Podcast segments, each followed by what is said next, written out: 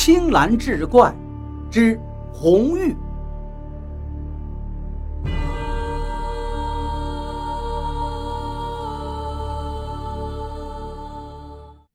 孽畜，休要在这里花言巧语，蛊惑人心！那道长一手掐诀，一手持桃木剑，就要上前。苗志远一回身，挡在了红玉面前，道：“玉儿，快跑！志远哥哥，你闪开，莫伤到你。这小道士的道行，他还伤不了我。”红玉将苗志远推到一边，自己直直的面对着持剑而来的道士。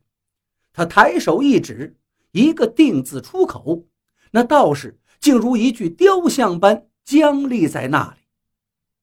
啊！妖怪呀！苗母仿佛看到了鬼魅般瑟瑟发抖。玉儿，你好厉害呀！苗志远也颇有些意外的说道。红玉看了看对他已是惊惧万分的苗家爹娘、舅舅，还有那石雕一般的道士，悠悠叹了一口气，道。世人都说精怪是坏的、恶的、邪魅的，却是有几个真正见过精怪，不过都是以讹传讹罢了。就像我们狐族修炼，是要靠日月精华、勤修苦练、治病救人、积攒功德之力，而绝不是坊间传闻的吸食人的阳气注意的。志远哥哥。既然我们无缘，那就就此别过了。说罢，他又对着苗志远的爹娘深深一拜，道：“玉儿，也多谢二老这段时日的照拂。”随即对着那道士一点，然后化作一道红光，倏然不见了。玉儿。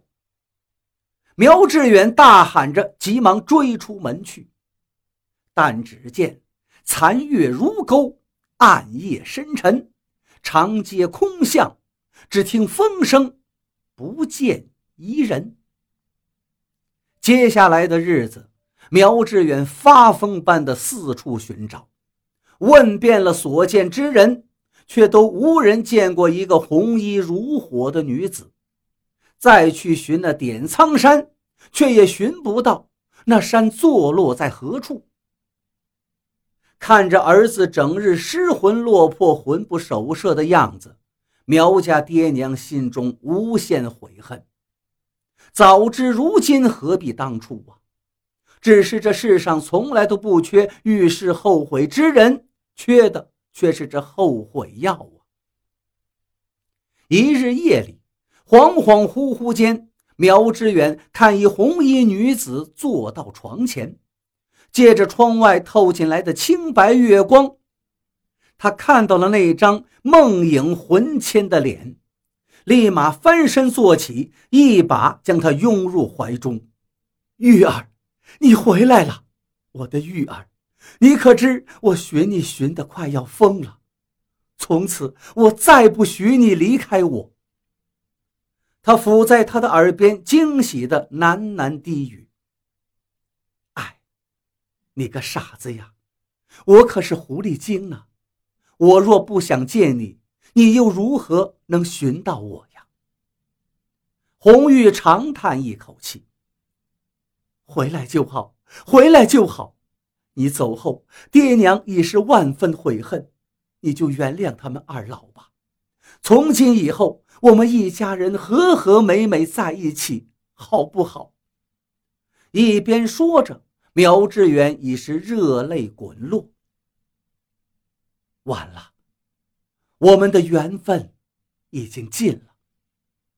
红玉边说边从他的怀中坐起，志远却用双臂紧紧的又抱住他，道：“不会的，我们还没开始，哪儿就结束了？我不放你走。”再也不放你走，从今往后，你去哪儿，我就跟你去哪儿。志远哥哥，你何时学得如此无赖了？红玉都被他孩子般的话语逗笑了。我们的缘分已尽，可是我又帮你寻了一门好姻缘。红玉轻声说道：“不，这一辈子我只认你是我的妻子。”苗志远使劲的摇着头。哎，志远哥哥，你听我把话说完。距此地五十里外，郑家村郑员外家的千金，便是你此生的姻缘。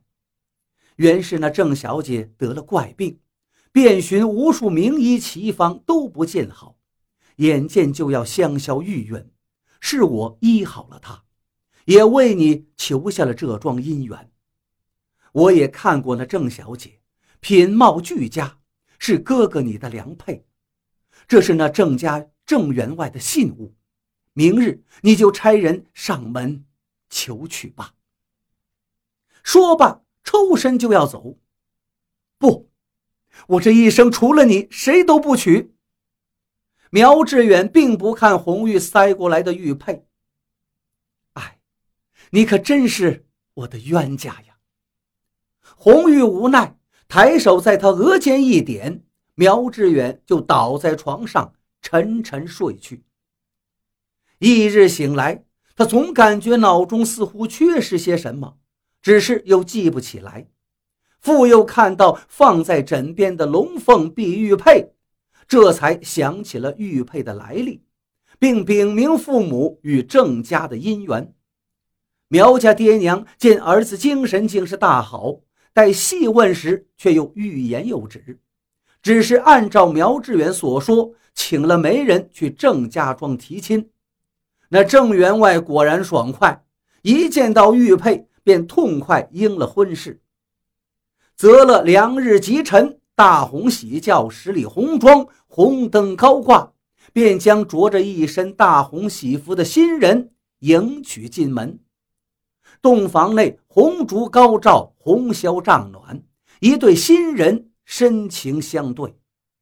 屋外清冷的月色下，立着一袭红衣的纤弱女子，面色清寂，眉眼含波，黑发飘飘，裙袂翩翩。